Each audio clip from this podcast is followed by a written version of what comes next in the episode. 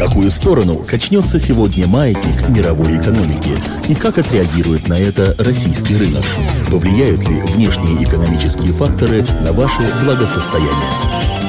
Личные деньги. Как правильно распоряжаться деньгами? Все нюансы семейных финансов в нашей постоянной рубрике разбирает Владимир Савинок, гендиректор консалтинговой компании «Личный капитал». Экономия – 10 простых способов снизить свои расходы. У нас постоянно вопросы э, возникают у читателей. Основной совет – это тратить меньше, чем зарабатывать. Но э, тут э, достаточно сложно всегда, потому что у нас все-таки даже по опросам подавляющее количество людей живут от зарплаты до зарплаты.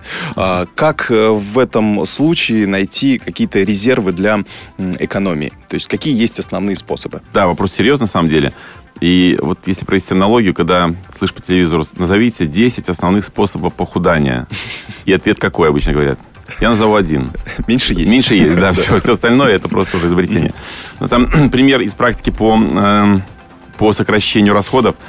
Э, к нам обратилась клиентка, которая точно так же сказала, я не знаю, помогите мне сохранять, я зарабатываю много, но не могу сохранить, не могу ничего сэкономить. И когда мы начали работать, мы сказали три месяца записывайте свои расходы. То есть простой способ, запишите свои расходы, чтобы видели их на бумаге.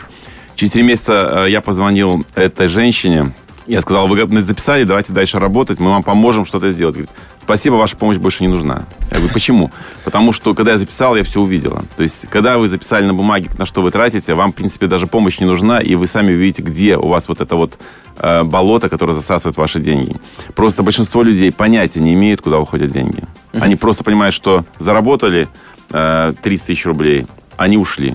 На что ушли? Ну, да, на продукты, на квартиру, на что-то еще. До тех пор, пока вы не запишете, вы не поймете это. И то никто есть, вам не поможет.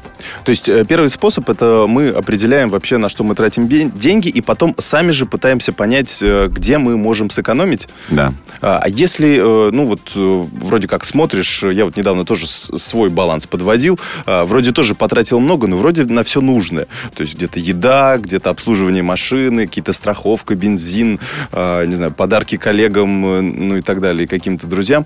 Э, и вроде не нашел у себя тех э, статей расходов, которые я могу, на которых я могу реально что-то достаточно серьезно сэкономить. Вот как в таких случаях будет? Мне пришел мой клиент, да, мне очень говорит, Владимир, помогите. Вот я зарабатываю, у меня реально доход 10 тысяч долларов в месяц.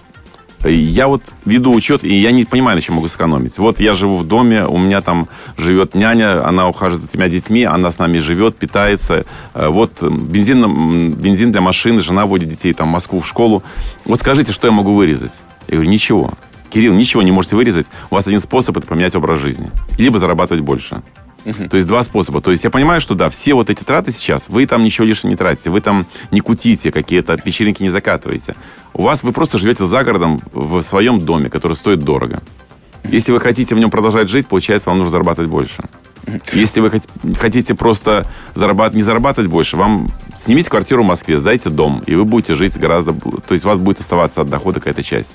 По опыту общения с клиентами, и э, я знаю, вы много общались с нашими читателями, э, когда вот именно по поиску э, э экономии, возможностей для экономии, э, какие основные э, моменты, то есть все-таки есть какие-то вот э, да, да. Э, сжиратели денег, которые незаметны, но тем не менее вот достаточно серьезную э, статью бюджета они отъедают у нас. Вот какие это основные статьи расходов? Если говорить про Москву, это э, как правило, часто бывает, это телефоны мобильные совершенно люди не контролируют. Деньги просто пополняют, пополняют, пополняют. Для меня вообще загадка, когда пополняют через вот эти аппараты, когда платят 20%, и все там 10-20% комиссию берут, ну, да? 7, 10, да, 15 10%, да. То есть я, когда у меня там э, знакомая говорит, я сейчас пополню, там заплатила, для меня непонятно, как из 100 рублей можно здесь потерять, 10%, это нонсенс.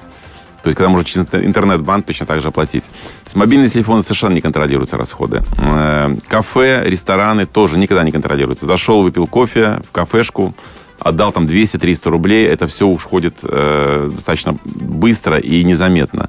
И вот все это на самом деле, если вы сведете за месяц, вы поймете, где, что и как. Вот. Ну, э, о других способах экономии, а также о том, как э, нам лучше сберегать э, деньги, мы поговорим в следующей нашей передаче. С вами был Евгений Беляков и независимый финансовый советник Владимир Савинов.